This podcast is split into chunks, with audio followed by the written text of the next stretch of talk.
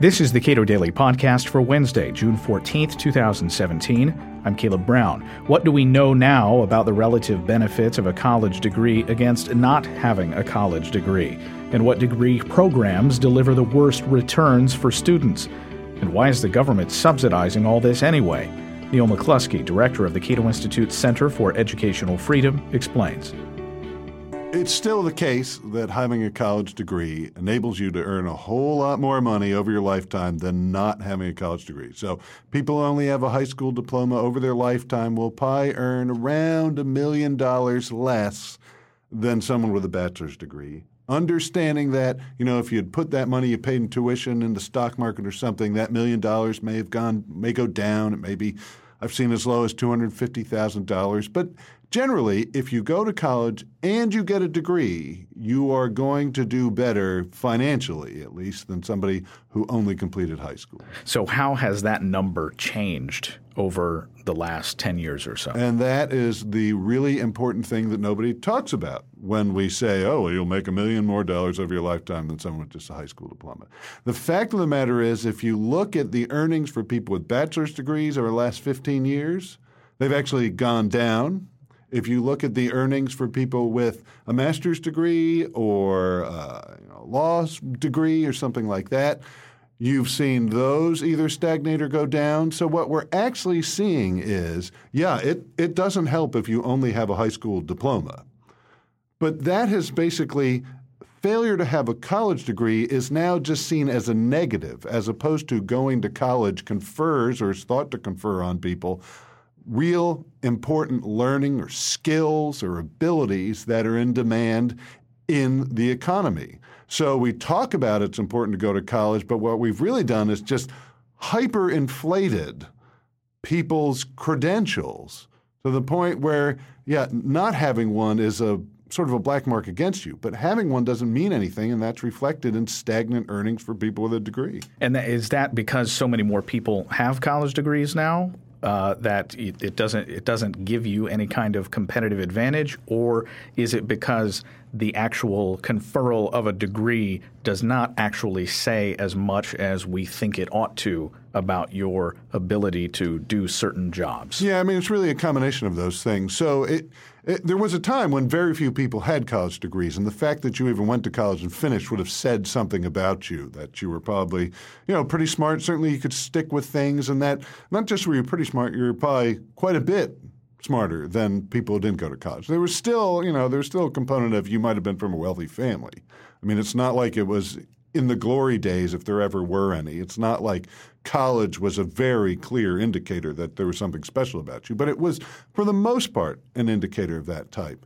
But starting the 60s and 70s, and then really ramping up in the 80s and 90s, it just became an expectation that you, you finish high school and you go to college. And what we saw was in measures of literacy of people with college degrees, uh, in terms of how much time people were actually spending studying in college, if you looked at assessments of their ability to uh, you know, how well were they able to think critically when they started college, when they finished? All those things have gone down. I mean, it, you'd be shocked if you looked at literacy rates, proficiency in literacy for people with not just college degrees, but even advanced degrees, markedly decreased in something called the National Assessment of Adult Literacy, which we only have 1992 to 2003. But in that period, it plummeted. And so what we're seeing is that there are a whole lot more people with things called degrees, but those degrees symbolize a whole lot less learning and a whole lot less of even those kind of less tangible things like critical thinking we think, well, somebody who went to college is able to do. The flip side of this is we see employers more and more demanding a degree for jobs that didn't previously require them, and that there's very little evidence that the demands of that job have changed. It's just that, well, employers can now ask for a degree as one more thing because they don't pay for that degree. And there's so many of them, you say, sure, we'll ask for that too. Maybe that'll help us weed out a few people who may clearly not be uh, uh, capable of doing the job. But having a degree doesn't say, yes, you can definitely do this. All right. So if we were to break out college degrees and what kind of incomes those tend to uh, create or enable, what do we know once we've uh, separated out by, say, degree program or by uh, track? Yeah, here's the generally the way you can sort of stratify these things. It doesn't mean it's applicable to every student, every school as a as a concrete rule. You know, everybody's different. We always have to remember that. But generally speaking, here's what we can say. If you go to a top 25 U.S. news school, or if you go to a flagship state school, or even just a you know a well-known state school or well-known college, um, having gone to that school and gotten a degree there still signifies that there may be something that sets you apart from a whole lot of other people, even with degrees. Because these schools are the competitive ones to get into. And it, it may not be that you learned a whole lot there, but the fact you got in, that sends a signal, especially always very important. You've got to complete. Lots of people go to college and never complete. You've got to complete. And if you complete in one of those schools, no matter what you study, it's probably going to give you some value burrowing down a little bit more, you can go to schools that don't have a big name as a school, but may be very well known in a particular program, a particular area. Getting a degree in that area from that school will still say something about you. And the other thing that's really important to note is there are some degrees, some areas that appear to be pretty consistently in demand because it appears you learn something in college that you couldn't easily learn elsewhere. So when you look at the top 10 earning degrees for people right out of college, it's dominated by various types of engineering petroleum engineers, electrical engineers, and those people appear to graduate with real meaningful skills that you can't just sort of pick up on your own. You can't pick up easily in on the job training. And going into something like that is still going to have a big payoff for you. The problem is people who just by default go to a school that you know people haven't heard of. They don't really have any particular goal in mind of what they want to study or why they want to study it, and they tend to languish in school and they never finish, or they finish, but there's not really something there that's marketable. If higher education is a bubble, um, how do we get employers to break through this notion? What what needs to be changed so that employers can feel comfortable not requiring a BA or a BS in order to be hired on to do some specific job. Yeah, I don't think that the solution to this lies with employers because employers, there's no cost to them to say you need to have a bachelor's degree.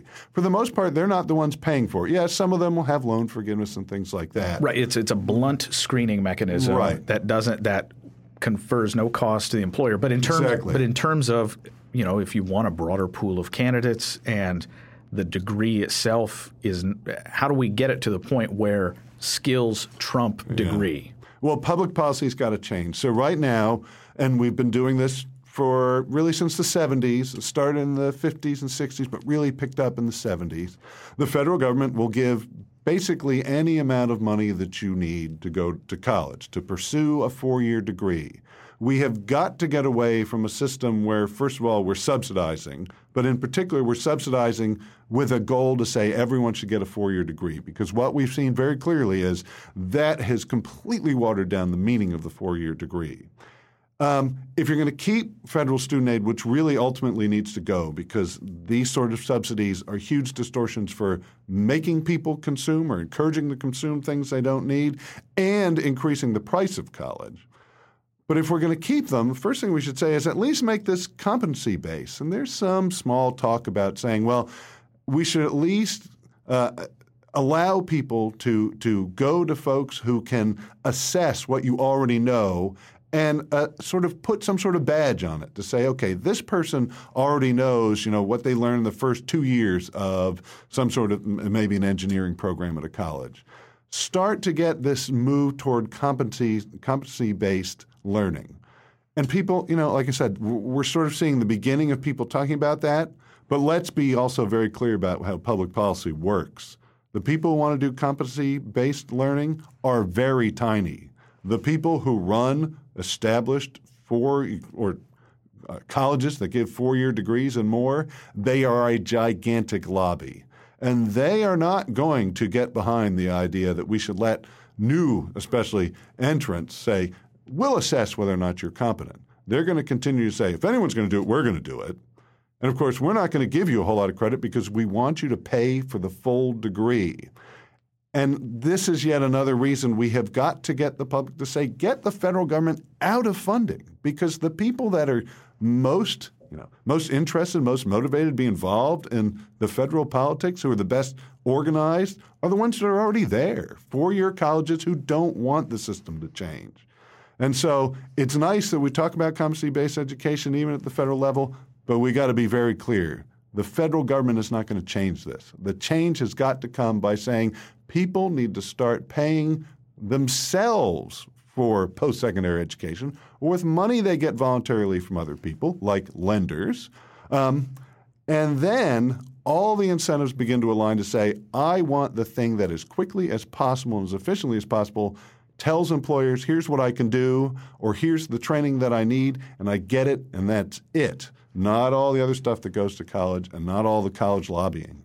What do we know about certain areas of employment where you do not earn a BA, a four year college degree, and the potential incomes as compared with degree programs where you do get have a have a BA or a BS? Is there there, there have to be several uh, where getting the BA does nothing for you and getting a you know two year degree or something like that is extremely valuable. Yeah, there are a lot of degrees that don't have a whole lot of earning potential. The sort of the most famous or infamous one, if you look at this, is psychology degrees. Lots of people pursue psychology degrees, but there's very little evidence that a psychology degree confers upon you a whole lot of earning potential. Keeping in mind, though, if you get a psychology degree at a school that's fairly well known, you actually finish it just finishing a four year school, no matter what you study, has value. But generally speaking, that psychology degree has way less value than if you're some sort of engineer. On the flip side, there are certainly vocational, what we call vocational, but you know, all of these, even a college degree, if you're looking to get a job, it's about your vocation. And we tend to use the term vocationally, or people do as sort of pejorative, like, oh, you went to vocational school. When, and in fact, a lot of it is applied engineering. Yeah, exactly. And so you can look, for instance, at uh, one that always amazes me uh, because we're so used to hearing, like, if you didn't go to college, you couldn't earn any money, is crane operators, especially big crane operators. They're making six figure salaries routinely. And you think about it, that's something that's pretty hard to do. You've got to train on it, you've got to learn it, but it's not something that you have to spend four years in college and make sure you get your, your core curriculum of Plato um, and you know some sort of uh, you know math, well, maybe math, but you know you don't need the Plato, you probably don't need the English literature, a whole lot of stuff that colleges say we've got to get this liberal arts core. You don't need that thing, that sort of studying to get the skills you need to do something that is highly valued by society. That's another thing we need to remember is people are going to pay you a lot for it, it often means they value it a lot. And, and uh, related to that, there are a lot of those kinds of programs where Khan Academy is not going to be particularly helpful as you try to gain skills. You actually need certain pieces of hardware in order to to advance. Yeah, that's right. Now, Khan Academy is great because if you, I'm sure that if you're a crane operator, there's a certain amount of math that you need to know, and you can learn that at something like Khan Academy. But absolutely, so much of what people do uh, requires experience doing it, and usually experience with somebody who's an expert, so that you basically you continue to repeat the process. And as you encounter all sorts of obstacles to getting something done, you have somebody with a lot of experience who says, "No, don't do that again."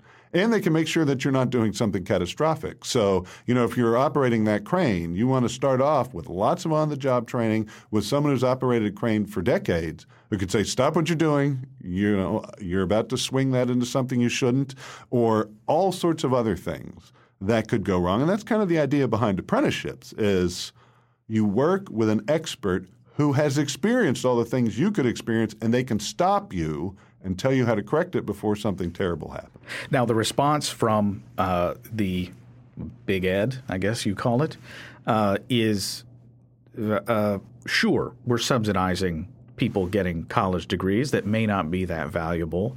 And sure, we don't want other people to be doing these types of uh, skills assessments to be determining competency. And I think the, the people who speak in public on behalf of Big Ed would say what we need to be doing is subsidizing these other kinds of education as well. Yes, um, although I, am not sure how far they would go with that. They would say perhaps sort of in the abstract they should, but I don't know if they'd go so far as subsidize these things if that money is coming from us. Usually what they say is, well, we'll start a program that does sort of what you're talking about Don't worry, we'll take care of that. Now, sometimes it's community colleges and the community college association, and they may actually intend to do that. The problem is community colleges don't move all that quickly because they're you know, they have lots of different roles. They're still a government entity, uh, and their job is sort of be there kind of for everyone. And so there's lots of demand, and they move pretty slowly. Four-year colleges may say they do something like this, often not what we'd call vocational, um, but they say it should it should reside with the system as it is. We already have levels of institutions to do this. The problem is they move very slowly. They don't tend to do this a whole lot, and it doesn't they don't respond quickly to the way the uh, the economy the demand for different jobs in the economy responds and they still want you to stay there for a set amount of time and give them money and it's not always focused on how quickly can you get the skills you need and so yeah they certainly no one's going to say well we shouldn't have these jobs or you shouldn't get training for them but big ed if we want to call it big ed will tend to say Oh, we'll do it. Don't worry. Give us the money. We'll make sure it happens, even though it happens very slowly or maybe not at all. Neil McCluskey is director of the Cato Institute Center for Educational Freedom. Subscribe to and rate the Cato Daily Podcast at iTunes and Google Play, and follow us on Twitter at Cato Podcast.